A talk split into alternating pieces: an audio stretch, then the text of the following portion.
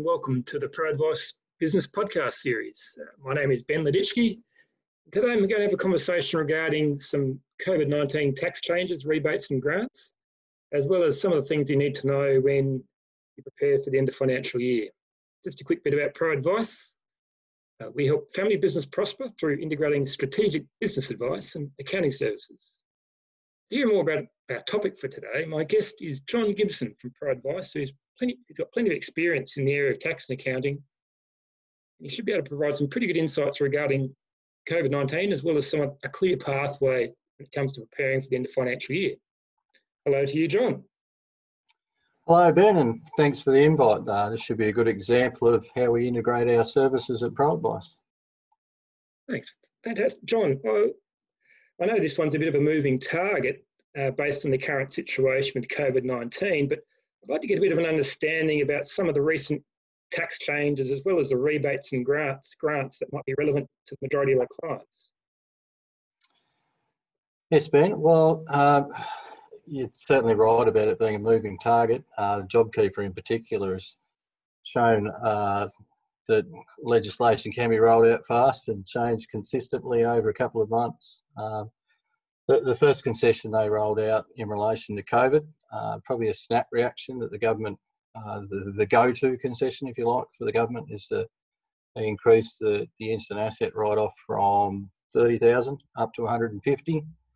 So um, if you're going to go out and buy an asset and you're in business, um, I think the turnover thresholds it's gone through the roof. It's up to 50 million or something now. Um, uh, you should be able to write it off instantly for tax purposes if it's 150k and you're you're a small business entity or a business entity with a turnover lower than the, the 50 mil. Um, with that, they rolled out the backing business investment concession. So if the asset's more than 150, uh, you can write off half the value uh, and then depreciate the rest as normal. So if you've purchased a 200 thousand dollar asset, uh, you could write off a hundred thousand, and then the other hundred thousand, if you were pooling, for example, would go into the pool. So you get fifteen percent of that hundred thousand as well. Uh, I'm sure most people by now, in particular employers, have heard of the boosting cash flow. Um, so the cash flow boost uh, rolled out with March BAS. Uh, funds started rolling out earlier than they were supposed to for once from the government, which is a mighty achievement. Um, basically, uh, you get a rebate or a return of the wages withheld at W2 from your March BAS. Uh, if it's monthly, it'll be three times that number. Um, if it's quarterly, uh, it'll be one times that number. Uh, it's a minimum of 10,000. So if you withhold nothing, but you still paid a wage, you'll get $10,000 for lodging in March BAS. Um, it's capped at 50,000 per quarter. There's two of them. There's a first one that rolled out first, and then there's a second one that rolled out about three weeks later, uh, which probably reflects the, the way that legislation was being invented as we move through the unusual circumstances that COVID provided. Um, JobKeeper's a big one. Um, we could literally have a, a four hour webinar on this one. Um, some people have, but uh, if you're an employer and you've been impacted by COVID, uh, you need to look into this one. Uh, it's $1,500 per employee from the government, uh, whether they're working or not. Uh, it has to be passed on to them. Uh, it's taxable income, but you get a deduction for paying the wage on the other side. So it's, it's a wage subsidy. if they're still working, it can have a significant cash flow bonus for the business uh, and it's legislation that rolled out like no other has before, uh, and it's seen a lot of changes and tweaking. Even today, Scott Morrison is talking about meeting in June to see uh, whether they might change anything up in it uh, as they go along. So, if COVID um, goes well, um, and you know Australia can get through the other side of this virus, uh, you might see that uh, get changed a little bit, probably shortened, I'd suggest, but uh, we'll have to leave those decisions to the, the people who make the legislation.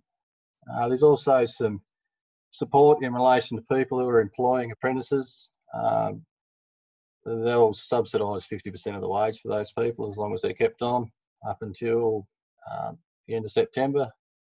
Uh, it's capped at 21,000, but it's, you know, 21,000 to keep someone in, in a jobs, uh, pretty handy money. Uh, there's payroll tax concessions across, well, the four states we mainly operate in are all affected by ta- payroll tax concessions. And I think rather than um, go into detail across the four states, uh, it's sufficient to say that if you're paying payroll tax, so that's not tax withheld from wages, that's an extra tax you pay to the state government on top of that. Uh, if you're paying payroll tax, um, have a chat to your advisor um, because if you can get an exemption for that, it can be um, quite a cash flow benefit. Uh, a lot of the concessions in Tasmania have wound up. There was grants for two and a half and 15 and loans. Uh, in Victoria, um, if you're an employer paying less than 650,000 of wages and GST registered um, and have been impacted by COVID, um, suggest have a talk to your state government website. Maybe have a look on the website and um, see if you can get the $10,000 grant, but still available. You can still register for that in Victoria. Um, that's that's about it for COVID concessions, Ben. Thanks, John. Um, I know that's a fairly um, busy space at the moment, and it depends what day you get out of bed. It might depend on what's currently on that list, so I need to keep up to date with that one. Um, and on to that other subject we're going to talk about today, as we head into the end of financial year. I was just wondering if you could provide some useful tips um, in preparation for that time. Of course, Ben. So tax planning, of course, is something we roll into uh, every year about this time. You tend to think that um, this year there might be not as much tax planning as needed as others because of the impacts of COVID, but nevertheless, there's still some businesses that have had some quite good years, in particular in agriculture, which is an area where we have a lot of clients. Um, so tax planning is is definitely something that needs to be considered uh, as part of the, the whole business operations. Um, some of the things there, um, John, that can be considered for breaking a sentence? So when tax planning time comes, um, of course, it has to fit into the, the rest of the business goals um, and maybe the family goals if we're talking about a family, which is usually the type of business we deal with. Uh, so you, you, can invest money if you've got a surplus. You can invest money in assets. Um, so whether that's plant and equipment or machinery, we've already spoken about the deductions that are available with them. Um, you know, expansion of business through land investment is an option. Uh, there is concessions around the depreciation of fencing um, and water uh, for agricultural people. Of course, there's stockyards and laneways that can be improved or purchased, um, keeping in mind that stockyards are not fences when it comes to tax, so you can't write them off straight away. Uh, they have to be depreciated through a pool or through their effective lives. Um, that is a mistake I've seen farmers make in the past. Um, it's investment in fertiliser or lime.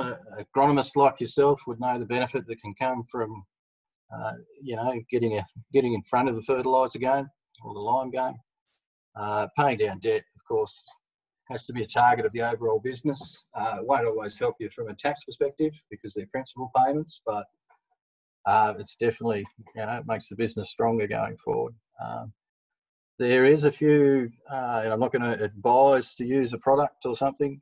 Uh, there is a few businesses now that roll out prepayment plans where you give them a, you know, say a couple hundred thousand dollars, um, and you know it sort of sits there and waits for you to spend it.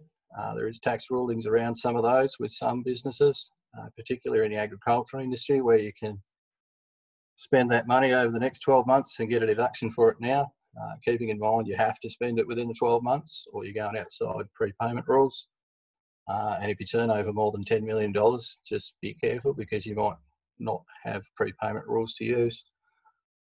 Prepayment of interest is a strategy some people use, uh, bringing forward interest expense, of course, with interest rates uh, as they are at the moment. Um, probably not as beneficial as it's been in the past. Uh, farm management deposits are another option. Um, can be quite useful if you've got surplus cash and you need to try and minimise tax. Um, superannuation contributions can be made. So, as we know, super, superannuation contributions are taxed at 15% if they're concessional, whereas outside that income might be taxed a lot higher. Of course, you must keep in mind that um, superannuations for the replacement of uh, the age pension or substitution of the age pension, it's not for just tax minimisation willy-nilly. So make sure you keep in mind that advice from someone qualified is required before you start uh, throwing money into super. Um, a lot of business structures now involve uh, an asset owning entity and then an operating entity. Now, this is done for liability reasons and other purposes sometimes, but uh, the review and adjustment to these can have some real tax benefits sometimes, uh, in particular if they're out of date or sometimes the land holding entity isn't even getting a lease. So uh, there can be some tax benefits to distributing only that way. Um, discretionary trusts are a handy tool. Um, for those who aren't aware, discretionary trusts pretty much, um, well, not pretty much, there is complex law around it that they allow you to distribute money between beneficiaries uh, on a discretionary basis. Um, of course, seek quality professional advice before you start um, making those distributions. Income averaging for primary producers is always something that has to be taken into account uh, when we're talking about tax and agriculture in particular, uh, just because uh, it can be a very powerful tool, in particular if you have a few quiet years and then a, then a big one. Um, the offset available through that can be quite quite large. there are a few other options. Um, you know, you can push income out into the next year by not making sales. Uh, keeping in mind if there's closing stock involved, that'll be assessable. Um, and of course, you can bring forward deductible expenses in the style we talked about earlier with, you know, that extra expenditure on fertiliser early. There's other things you can bring forward.